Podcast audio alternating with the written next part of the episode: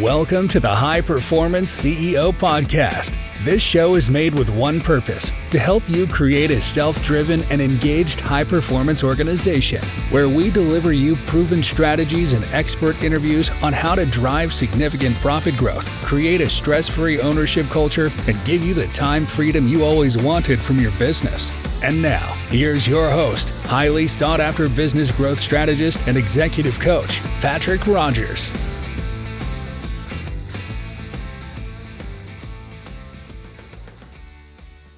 This is Patrick Rogers, and today we have the privilege to have Nathan Johnson on the show. And Nathan is the CEO of Maison Bloom. Welcome to the show, Nathan. Thanks, Patrick. Happy to be here. Awesome. Happy to have you, man. So Nathan lives in Denver with his wife and family. He has a bachelor in chemical engineering from University of Boulder and MBA from Pepperdine, both amazing schools. He's an experienced entrepreneur, operations specialist with demonstrated multi-industry leadership in startups to Fortune 5 Fortune 100 companies, excuse me. He's been featured business leader with profiles in BizBash, Inc.com, San Francisco Chronicle, WWD, Fashion Magazine, Marie Claire, and Huffington Post. And Nathan co-founded Maison Bloom. We're going to get into it, but it's a uh, CBD and THC beverage company in 2019, and they're starting to gain some real commercial traction. So, uh, Nathan, before we dive into you know your journey and and Maison Bloom, what's one interesting fact that not many people know about you? That's a, that's a great icebreaker. Um, yeah, I think there's a couple of them. One, um, and I'll keep it short. I think one is um, I played the piano for 14 years. Um, okay. Not a lot of people know that, especially this this time in my life where um, it was something I did as a young kid, all the way up into college, actually. And so uh, my oh. wife and I, our first house, had a baby grand.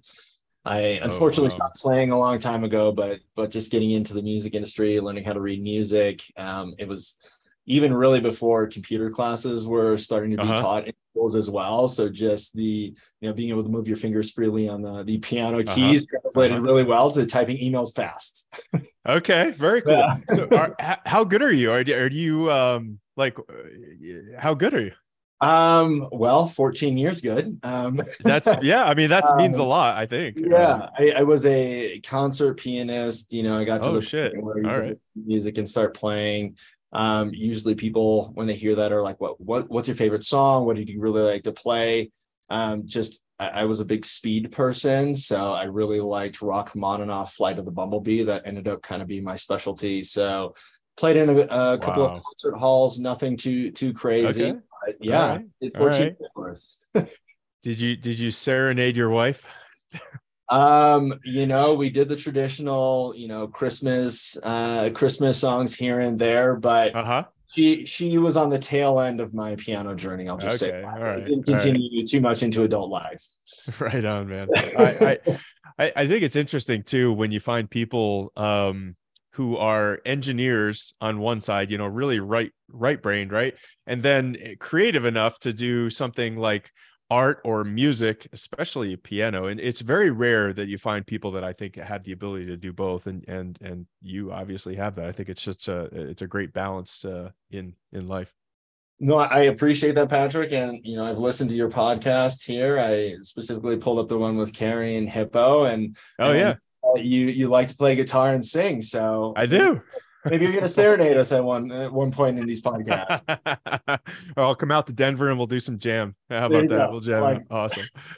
cool, man. So so tell us tell us about your journey and tell tell us about Maison Bloom. What what what are you guys doing? Well, you know, I think the the you know maybe place to start is the second little known fact about me, which is I, mm. I've been an entrepreneur since I was a, a really young kid. So um, I started working in I would say greater professional environments when I was 14. I started with a landscaping company. Um, I grew up in the country in Minnesota, and my mom walked down the street to a landscaping company and said, "You're going to hire my son," and that's kind of how I really got started.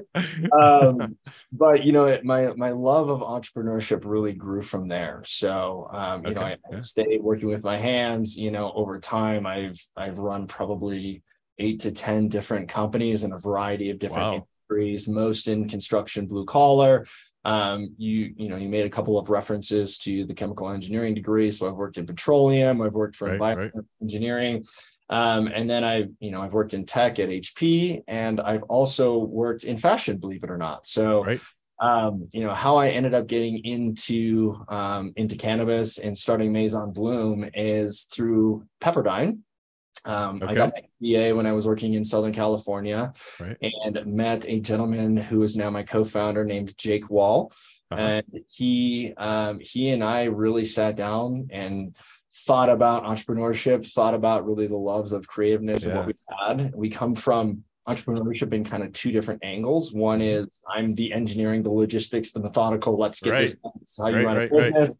Uh, very tactical and practical. Um, Jake is a creative and uh, really had he was coming mm-hmm. back from like an eat, pray, love moment, mm-hmm. uh, learning how to build custom suits abroad. And we started uh, a fashion company which was called Jake in San Francisco. Okay and we we did that for the better part of about 10 years yeah um, we had a 3500 square foot showroom downtown san francisco oh, and so you're a pretty good size then yeah we um you know we we grew um quite a bit and you know long story short at the end of the day decided to leave uh, the fashion industry which was was grueling but fun at the same time and and thankfully did because that was right before the pandemic and mm. during the pandemic times we you know, we were both um, in different phases of life, saw an opportunity in cannabis, and so Maison Bloom was essentially born. Um, you know, we were.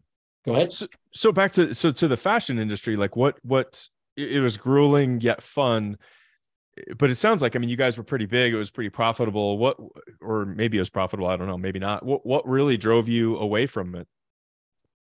Um, a couple of things. You know, one. Um, we were at the point where we were we needed to raise capital to really grow you know fashion okay. is those industries where you know unless there's kind of two two tra- schools of thought one is you know if you create inexpensive clothing you blast it out there with a ton of marketing and advertisement that's sure. that's one way to grow the business we were on the other side of that which is really you know high fashion that's high your end parents, that is your Thom Brownes, your Tom Fords, and that takes a lot of capital to really right, get right. going.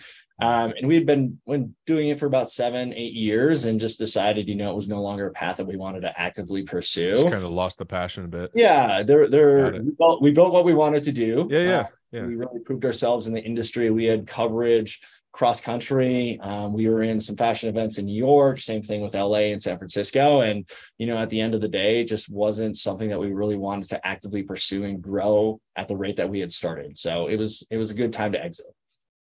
And I think that's, that's very powerful because um, there's some people that, that, don't really listen to their heart and listen to the passion and and they're they're chasing something that they originally set out to do. And and even though it's it's doesn't align with their core chakras or whatever you want to call it they're still you know just gung-ho going for it. So i i really acknowledge it and uh you know that you were able to follow your guys' passion no, I appreciate that. And you know, that that's actually a, a perfect segue into what Maison Bloom has become because mm what ended up happening when we decided to exit and sell off the company um, that was the fashion company. Jake went over to the Michael Mina Group. He was he's the former CMO of the Michael Mina Group in San Francisco. I went over and I worked for yeah. operations in the real estate division at at Hewlett Packard. Uh-huh. And you know, at, at the end of the day, we were both kind of back in corporate America. We were both back right. in bureaucracy, um, in, comp- in bigger company cultures. And there's nothing, there's nothing wrong with that. It's not a negative statement but you know when it when it came full circle after a couple of years it was hey we want to go out there and we want to solve our own problems right? We've identified a market gap in something that we feel passionate about again. Yeah. Yeah. Um, that was cannabis beverage specifically. So we got back we got the band back together. There's three co-founders at maison bloom and we started again um, in what has now become you know our cannabis our cannabis infused beverage company yeah, very cool. So, uh, you know, before you and I talked, man, I I didn't even know that this was a thing, right? Um, and, and so tell, you know, I don't know, probably many most of the audience d- doesn't know about this either. So, so tell us a little bit more. Now, you, you're doing this in California, uh, the first right. first uh, commercial release and, and direction. T- tell us more about um what the opportunity is here what you know what's going on in this marketplace and and uh, you know are there a lot of other people in the industry you know just bring us up to speed here absolutely that's a great question and um, your your overview is actually correct you know a lot of people um, mainstream consumers really don't know a lot about the cannabis industry. It's one of the right. things that I think truly does plague um, the industry as a whole. Um, right. It is becoming much more familiar to the everyday consumer. You know, 70 plus percent of Americans believe that cannabis should actually be legal, which is why you start to see legislation popping out more and more right, um, right. for medicinal use or recreational use in various markets.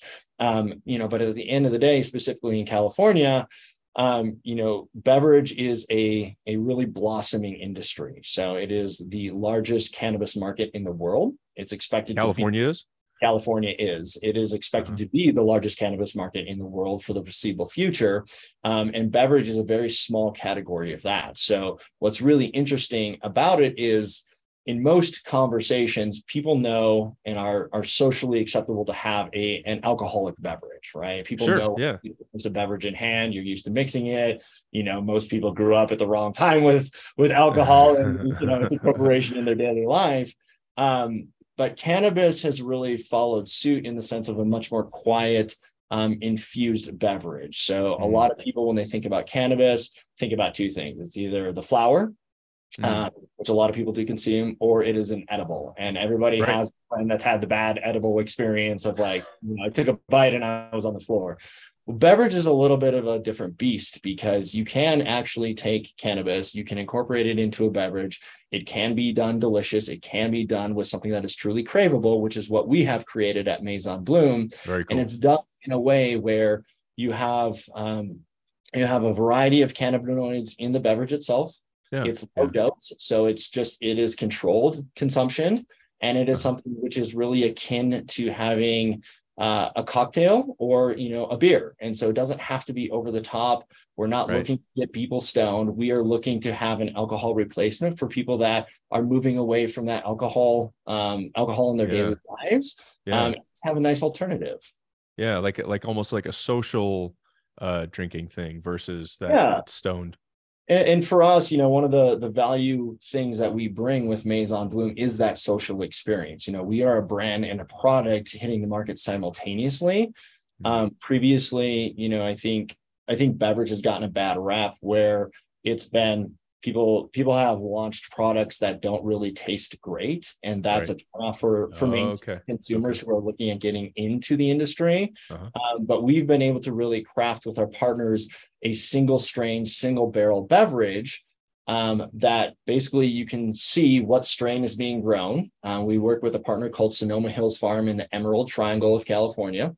They grow a That's very where the best weed comes from. I've heard. That's right. Yep. You know that. Yeah. Uh, and you can actually trace that strain directly into our beverages. And so oh, we wow. actually use the strain itself and build the recipe around that. Um, and that's one of the the really true um, delicious things that we deliver to the consumer. And again it is that social experience. So you can have a beverage at the pool. You can have one when you're out at the golf course. You can have one you know at dinner with your friends. And it really helps destigmatize what cannabis typically mm. resonates for the mainstream consumer. Yeah i mean so so i grew up very like very goody two shoe right? I, I i think the first time i ever did did any weed was like 37 going through my divorce and just here recently starting you know as we get older especially like like the hangovers that mm-hmm. it, it's just it's not it's not a good time. It's not a good time. It takes a day or two to recover from it.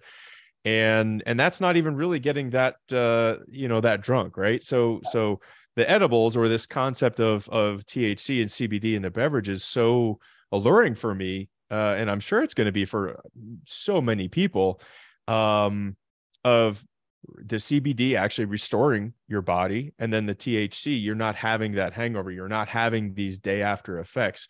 But how do you like I I feel like one of the biggest challenges with this is going to be educating the marketplace or educating people that are historically have that you know that stamina around or the thought process of of even though it's pretty much legalized right? It's still like bad right? It's it's you yeah. shouldn't do this. We grow up with that um or do you do you think that's a that's a a challenge for you at all or those people you're pretty much not targeting them anyways? Um that's a fantastic question. You know for for me personally and for us as a brand, it is a challenge and it's one that we actually really welcome. It, it is something truly that I believe every cannabis company, big or small, faces. Sure. Because again, it is the it is the culture and the subculture of what cannabis was historically and how we have evolved as people over time. And now that that legalization is becoming much more of a thing. I mean, the federal government is even touching on it now um, in a number of different areas. It's popping up again in individual state markets. Yeah, yeah. Um, you know, people that haven't consumed or haven't haven't consumed for a while, yourself included, you know, starting at 37, you you have to kind of dip your toe into the pool, right? Um, and cannabis doesn't have to be scary. It doesn't have to be over the top, but right, right we're so used to the social experience of what alcohol is because it has been ingrained in our life for so long. Cannabis can actually be that same thing if it's done the right way. And again, using the silly anal- uh, using the silly story of you know I I took a bite of an edible and it put me on the floor. Well, that was that was before there was a lot of professionalism, right. ability, and yeah. operations within within the industry. It is. It is yeah. for a reason. Yeah. Um, and but that's also why we believe in low dose. Um, mm. This is my wife as an example. You know, she doesn't ever consume cannabis, but she loves Maison Bloom beverages. She'll have a half of a bottle, which uh-huh. is about just over a milligram for us, milligram and a half and that's enough for her right? That's again having like a glass of wine she controls it it is that social experience she can do it in front of the kids at dinner if she really wants to um, you know and it, it's much more comfortable um, for her in that approach and so that's why we think education is a bigger part of it to say it's not really scary if it's done in the right way.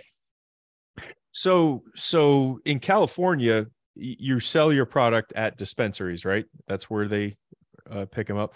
Um you, do you think it's ever going to be sold anywhere else that you know in, in, beverages in well grocery stores maybe? You think ever that will ever come? And and then you also uh said something about that they may even have like the ability to sell this someday at at bars specifically for uh CBD products. Absolutely. So for for those not familiar with the cannabis industry, um, where it is recreational, medicinally legal, you have at least in California, you need to have a specific license to be able to sell that. There's right. several different nuances, yeah. but at the end of the day, it has to be sold through a dispensary, whether that is online or that is a retail, physical brick and mortar retail location. Um, that is how you get the product out in the world today. One of the things that we are actively participating in um, and really, what we want to see come to fruition is the ability for people to be able to purchase these beverages um, and enjoy them on premise. So simple, similarly to where you, you what you would do with a with a beer or a glass of wine at a bar. Right. Uh, there are things called consumption lounges, which are popping up all over California as well as other state markets, where you can purchase something at the dispensary and then you can consume it on site. Right? Okay, so they already have that then. They already have these consumption lounges. Some. They're, Some. it's a very small market. It is okay. growing in popularity, but the idea is, you know, if an industry is going to grow, you have to be able to take people from outside the industry and bring them in, right? That's absolutely right. Um, and so the approach is, you know, you you want a social experience. You may not want to go home and just consume a cannabis product by yourself at your house or take it right. somewhere. May just want to do it then because you're enjoying the sunshine outside on a patio, yeah. right? Um, so consumption lounges are popping up. It is becoming more popular. With that, also gets the attention of the hospitality industry. And where we are really focusing a lot of our efforts is how do we break into the hospitality industry? How do we get this? So Patrick, when you know he's in California, goes out to a restaurant, and in the NA section, there's a Maison Bloom on the menu, and that's what you're going to choose for your beverage of choice when you're having a meal. Um, I don't think you're going to get to the greater, um, you know, Targets, Bevmos, uh, you know, Trader Joe's locations for quite some time, despite how much people are pushing for that and really believe in it. I do think it'll get there. I don't think it's going to be anytime soon. Um, but the consumption lounges and specific locations for hospitality, I do think are coming in the near future. When do you think it'll be in those uh, hospitality locations? Um, consumption lounges, we're we're already selling into a yeah. couple right now uh, both in LA and San Francisco.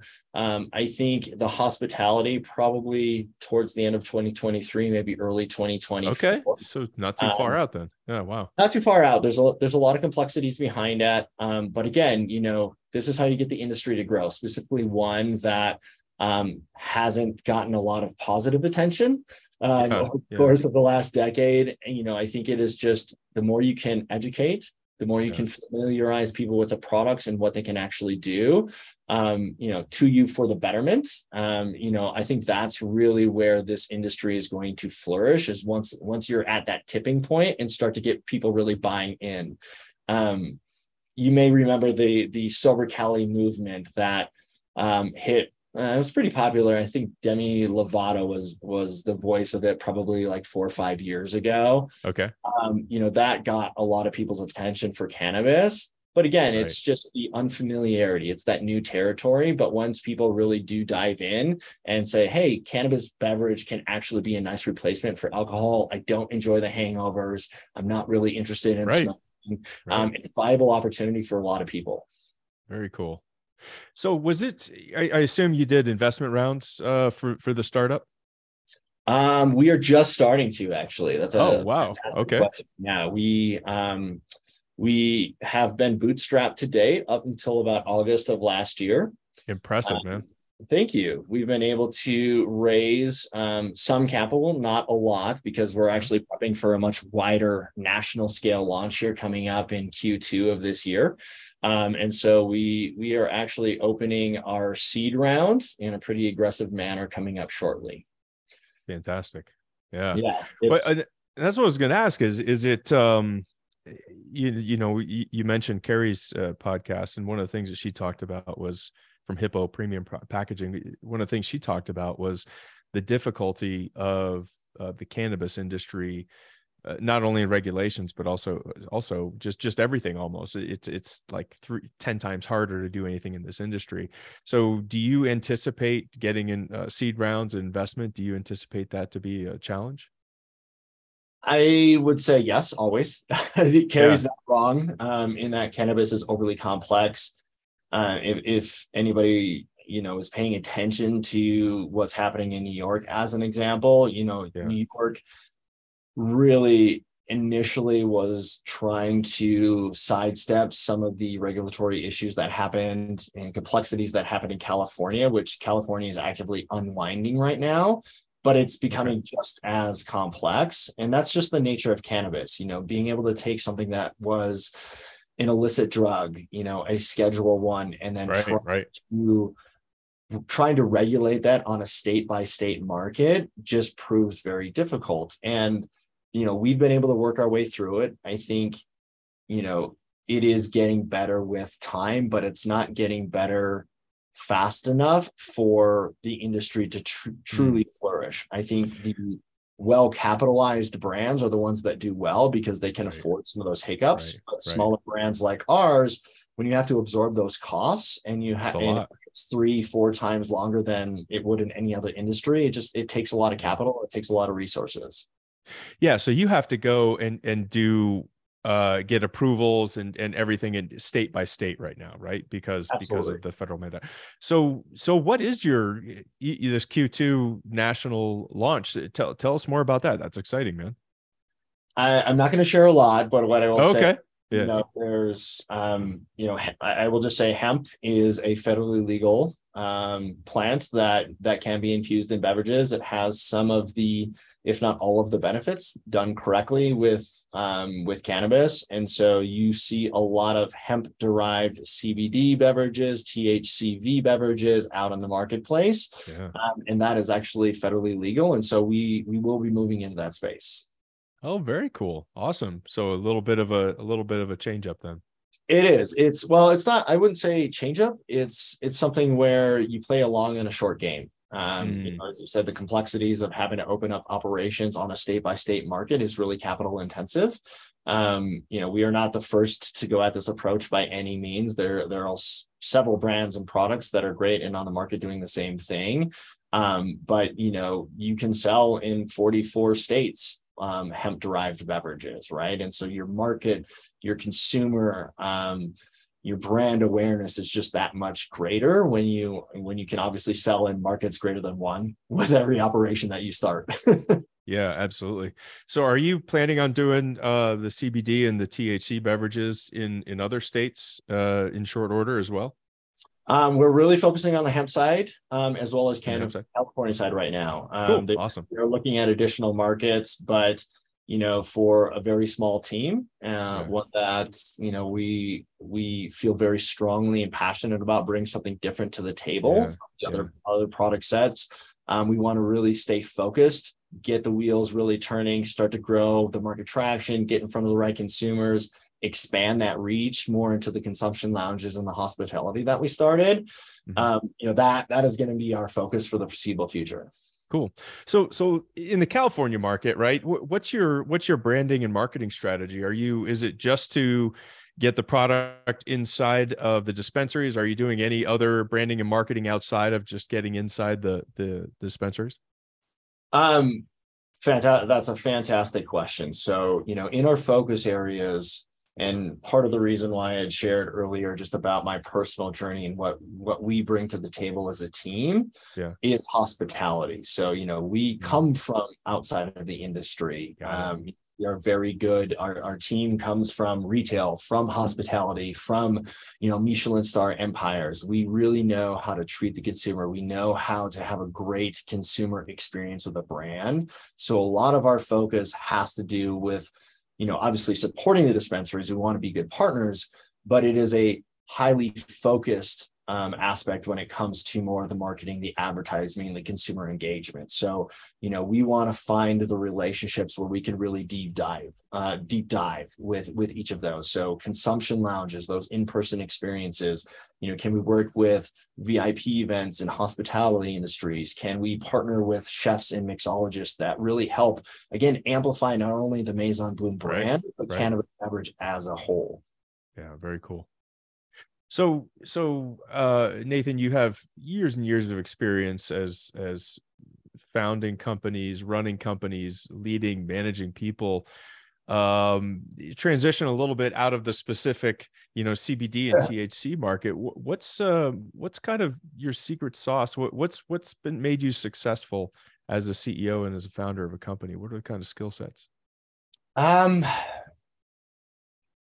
you know, I think we we started to touch on this a little bit earlier um, mm. just around the passion and and mm. people say that and i think they kind of throw the passion term around follow your passion you'll always be successful pretend like you're not working for money i don't believe any of that to be honest i um, to me it's hogwash. interest right you know interest yeah it, it is it is finding joy in whatever you're doing and that doesn't mean you're always happy it means what you are working on really fulfills you to a greater degree and you're willing to persevere and find the path forward despite the obstacles. And i think that's really important because no matter what the business is that you're working on in any industry you're going to have challenges right? Things aren't going to always go your way. And if you're not doing your day to day, your vision, building your team, building your culture, building your products, and you're not doing it in a way that brings you joy, it's going to be really hard and probably detrimental to your to your mental health to try and push your way through that. Yeah. So that's interesting. It's it's because it's so it, so easy to start a business because of the financial opportunity versus something that is your passion. And when yeah. you're right, when you do hit those brick walls, it's a lot easier to walk away from it. So you mentioned culture a few times um, in our pre-session and even now. What what are some of the things that you do as you're building your companies to make sure that you have the right culture as you grow?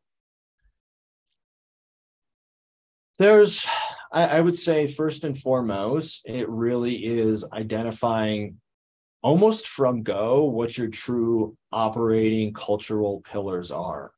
Um, you know, are you lifelong learners? Are you creating value in any partnership relationship that you are in? Are you yeah. set the bar higher for yourself and your teammates, which means you're driving accountability and you have to look at yourself in the mirror? Um, you know, those cultural pillars are extremely important because when times do get tough, you can actually go back to the culture document that you've created and say, does this really match what I'm creating? Am I am I trying to strike up a partnership with somebody that really doesn't make sense and I'm just doing it for that monetary gain yeah, or that quick yeah. ROI, right? Um, because I have found um, across several different industries that culture is the thing that really drives number one the best the best relationships in a business whether that is a partnership you know internal external or that is the internal relationships of the team that you are growing it also helps attract the right people because when you can really speak to those you bring in the people that share those same morals those same ethics those same values and they want to be there versus just taking a paycheck just doing it for a short-term gain for themselves or let's face it, like maybe somebody just needs a job and they want a paycheck for a very short amount of time and then they'll move on to the next thing. Yeah. Yeah, for sure. I mean, exactly right. The, the CEOs, the focus on the culture are the ones that are going to do well versus the, the strategies and tactics and, and things like that. Very cool. Um, awesome. So just to, I think I had asked you in the pre thing, but if you were going to bring on a CEO to re- replace yourself, and uh, you know, um, it, and either you're going to just you know be chairman of the board or whatever, but you're bringing in someone to replace yourself. What's the one book uh, that you would require he or she read uh, before they take over the position, and why is that? The context the, the additional context helped uh, bringing somebody else in i so i i'm an avid reader i actually uh-huh get through probably 15 books a year now. Um, most nice. are the, the self development, personal growth space, because I, I, truly believe you have to mm-hmm. raise the bar for yourself to be able to raise it for others. Um, two books popped up. One, okay. and, and I want to preface this because I do think reading is highly personal. I I believe that the right book resonates with an individual in whatever season they are in. So sure. whatever period, whatever you're working on, whatever challenges you're trying Valid to overcome, point, right? the yeah. books are going to hit you in different ways. So, one book that I think, in the context of this conversation and, and bringing somebody else in, is called uh, "Never Split the Difference" by Chris Voss. Love uh, that book, man. I'm glad because I was going to say, no, best sales book ever. Yes, um, I, I, think it's really powerful. Be I read this book when I was really trying to work on my salesmanship, being yeah. able to articulate a message both, you yes. know, for for my culture, but also to the external partnerships that I have. And I and what that book really showed me is how to number one be aware of yourself in any situation right words do matter actions really matter. And you're you have to think not only of yourself but how's the other person responding to me? What are they really trying to gain out of the conversation? And so it brings that self-awareness kind of full circle. So i always recommend that one. One the second book that i am going to touch on is actually a jordan peterson book 12 rules for life his original one. Okay. Um, and I really like that one because that that came to me in a moment where I was really trying to get back onto a path of accountability really you know working through some some personal challenges some business challenges and really saying how can i look in a mirror be yeah. more accountable be more confident? Everybody yeah. everybody's figuring this stuff out right? Nobody right. knows 100% of what they're doing right? And yeah so, totally. you know how do you put your best put foot forward? How do you learn? How do you adapt? How do you kind of push yourself and take responsibility for your own life? Um, and i and i think those two books were really game changing for me last year in particular very cool, man. I just uh, and for the audience too, if you have not read this book, I, I haven't read uh, the account of the Twelve Rules Rules for Life, but I do love Jordan Peterson. I, I'm definitely going to put that on my list. But the the book that never split the difference, if that's something that your sales team uh, or yourself, if you haven't read it, so powerful. And and you're so right. Like the human, the psychology that goes into sales, it's astonishing. And and Chris Voss, he's actually he was actually an FBI hostage negotiator right? right. Yeah. And, and, so he he was the guy, and before he got into it, he, he they you know their their hit rate or not hit rate, but their success rate was abysmal. And then he went in utilizing these techniques that he learned from psychology. He like studied under people in Harvard or you know Yale, wherever, and and he applied them. And, and I think he you know where everybody else would end up giving away like five million dollars to be able to get the hostage i think he's like never paid a dollar and, yeah. and like never lost a hostage yeah, like, yeah. Like insane. It's amazing the way he he talks about the book, and again, it was just him asking questions in slightly different ways. Slightly, right? Yeah, totally. You know, instead totally. of I want, I need, it's this seems, or you know, yeah. what for you? What would you like? And it just again that that the power of the self awareness, the power of understanding yeah. every contact that you have is a two way relationship it's not just you trying to drive the hardest bargain, you trying to get the best deal. It's what can I do for this other person? How can I solve them? But also, what are they really thinking about? How how can we get this across the finish line? Because everything is a negotiation, whether you like it or not. You're always going totally. to be throughout life. In what you know, whether that's a marriage, whether that's a business relationship, you talking to your kids, right? Everything is a negotiation. Uh, and I just I found that that book really applied to me in a number of different facets. Everything, right? Yeah, it totally changes how you how you communicate, even with your spouse and children. Right. Yeah. cool. Exactly.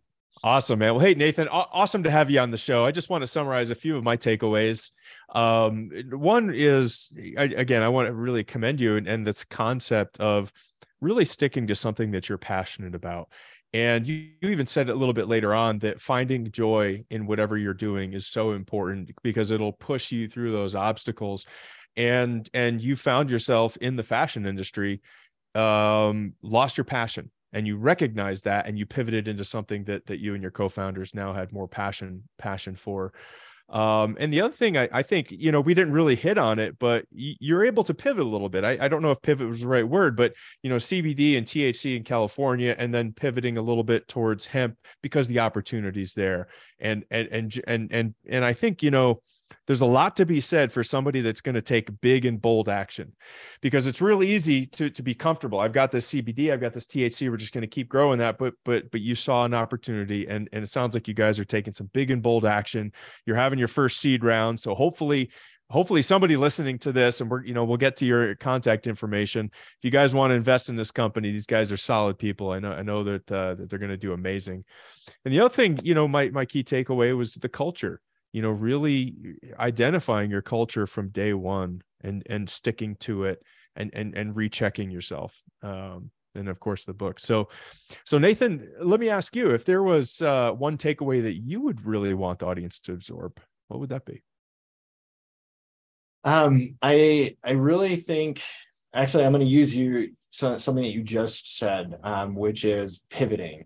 Yeah. So i i i actually don't think pivoting is the right word um, okay. Yeah. The term that I use is transferable transferable and, love that and and we go through life we learn different things in in various career positions different relationships there's always something that we capture there's always a learning that we mm. can then take and transfer that to the next thing that we're working on so life is always a connected journey right mm. most of us think about our our career as just potentially different segments unless you're working yeah. your way up on, in the corporate ladder but I've again, I've been in construction, I've been in tech, I've worked in, la- in chemical labs, I've been on petroleum uh, platforms. You know, I've, I've been in the cannabis industry and high level fashion, and so for me, it's always what are these transferable skills that I'm I'm really learning, I'm taking with me along my journey. Yeah. And then the next thing that I would say is, you know, think about just just using never split the difference as you know maybe the starting point where everything is a negotiation right mm. we what one of the things that i've really found that's valuable is typically when we get into business relationships it's always i need to get this out of this discussion i want the best mm. cost possible and mm. we kind of force our thoughts and our opinions on somebody else. But what if we went in and said, listen, I need to get to this starting point. Mm. You know, this is going to be approachable, being able to work with good partners who see value. Everybody gives a little bit in the negotiation, but there's some left for you for the next deal, for the next relationship, right, right. for both parties to come back to the table. And so, you know, the the the saying of like leave something on the table is a really powerful one because that is incentivizing for other people to do business with you or to have a different relationship or to bring more the next time around. You're not always trying to do the best thing specifically for you. Um, so I think that is something that has really served me well over my career. That's awesome. So really approaching these situations from from a win-win situation and and not just about myself and what food do I get out of this or whatever. It's it's about how do we make this so that there's food for somebody else left on the table as well. That's right. And Absolutely. Carve, carving it out. Very cool. Yeah, I love that. I love that approach. And it's amazing. I, I really feel like, you know, if, if business business five ten years ago was not that, or at least it wasn't like it is today. Uh, it seems like more and more business leaders are approaching business from that standpoint, and and we're all raising our conscious levels uh, one step at a time. So, well, I mean, just yeah, exactly. And you know, talking talking about culture, just bringing it back home. You know, one of the things that we do in Maison Bloom is we we set the bar high for ourselves. Mm. Um, and I don't say that in an egotistical way. I say that because sure. we want to operate with integrity. We want other yeah. people to know that when we are having a conversation, we're trying to bring value to to them as well. Um, and we can only influence other people if we be, we are being our best better selves and our best yeah. selves. Yeah. So very cool, man. Awesome. Well, awesome. Eh, Nathan, great to have you on the show. If any of our listeners or potential investors wanted to reach out and get a hold of you um, for any follow-up questions or any questions on the on the podcast today, how could they do that? Absolutely. Um, I, I appreciate that. So um, I can be reached personally at Nathan, N A T H A N, at avecbloom.com. That's A V E C B L O O M.com. Or you can find us on Instagram um, at Love Maison Bloom our website is lovemaisonbloom.com. So I can be reached in any of those, any of those outlets. Very cool. And um, I, I usually put uh, people's uh, LinkedIn um, handle on there as well. Is that okay? That's that's fantastic. Absolutely. Perfect. And just for the audience, uh, it'll be on the uh, the, the our website, but it's uh, N D J O H N S O. That's correct. Uh, yep, got it. Cool. Awesome, man. Well, again, Nathan, thanks again for being on the show. It's so much great information. Um, for the audience, please hit like and subscribe and help us spread the word about the show and what we're doing here. And uh, with that, we'll see you on the next episode. Awesome. Thanks, Patrick. Appreciate you. Thanks, Nathan. All right. Yeah. Thank you for listening to another episode of the High Performance CEO Podcast with your host, Patrick Rogers. Make sure you subscribe so you don't miss any future episodes. In the meantime, check out our main website at patrickvrogers.com for much more valuable information and free resources.